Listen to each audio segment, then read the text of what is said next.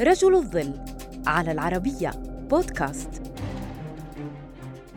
كاد أن يسقط لينين في أخطر عملية ضد منظر الثورة البلشفية فكان أخطر جواسيس عصره وأكثر مراوغة لدرجة أنه سجل براءات اختراع وهمية باسمه وباع واشترى السلاح طمعا في المال والسلطة فخدم بريطانيا أكثر من البريطانيين الأصليين. وبات ورقة اللعب الأقوى في أيديهم. فمن هو سيدني رايلي؟ اسمه الأصلي سيغموند روزنبلوم. فيما يدور غموض حول ميلاده ومكانه. لكن الأرجح أنه ولد بأوكرانيا عام 1874 كذلك عاش طفولة غامضة حيث إن هوية والده الحقيقية مجهولة. فالطفل سيغموند عرف أيضا باسم شلومو أو زلمان أو سالومون روزنبلوم. درس الكيمياء في فيينا ثم انتقل للبرازيل حيث تقرب من ضباط الجيش البريطاني فرشح للمخابرات البريطانية في لندن حيث أصبح اسمه اعتبارا من عام 1899 سيدني جورج رايلي. تقمص شخصيات مختلفة. فتارة هو تاجر أسلحة وتارة كيميائي يقدم أدوية ببراءات اختراع وهمية مستفيدا من طلاقته في اللغات الروسية والإنجليزية والفرنسية والألمانية والبولندية.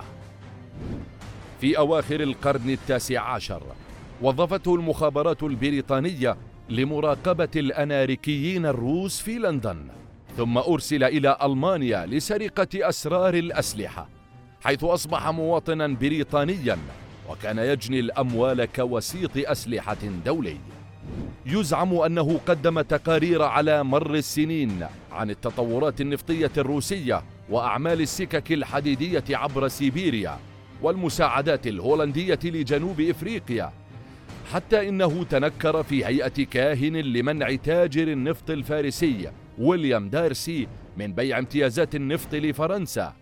ما خدم إمدادات الطاقة البريطانية. في أعقاب الثورة الروسية عام 1917 استخدمه البريطانيون مجددا في عملية انقلاب ضد النظام البلشفي الجديد. وهي الخطة التي رجح أنها تهدف لاغتيال تروتسكي ولينين لكن عملاء البلاشفة السريين أحبطوا المخطط فهرب رايلي إلى لندن مع حكم سوفيتي بإعدامه. رغم المحاولة الفاشلة أرسله بعدها البريطانيون إلى موانئ البحر الأسود تحت ستار ممثل تجاري لجمع معلومات حول القيام بأنشطة مناهضة للبلشفية لكنه فشل في مهمته الأخيرة وبحلول منتصف عام 1920 لم يعد رايلي عضوا في الخدمة السرية. في كمين لجهاز الأمن السوفيتي استدرج رايلي من قبل مجموعة الثقة التي تدعي مناهضة الثورة إلى موسكو بحجة استخدامه للمشاركة في انتفاضة أخرى. وهناك قبض عليه عملاء شيوعيون وسجنوه واستجوبوه وأعدموه في الخامس والعشرين من نوفمبر عام 1925 انتهت حياة رايلي على يد الروس. لكن شخصيته تم تمجيدها في المسلسل التلفزيوني البريطاني عام 1983 Reilly Ace of Spies كما كتب آخرون الكثير عن سيرته.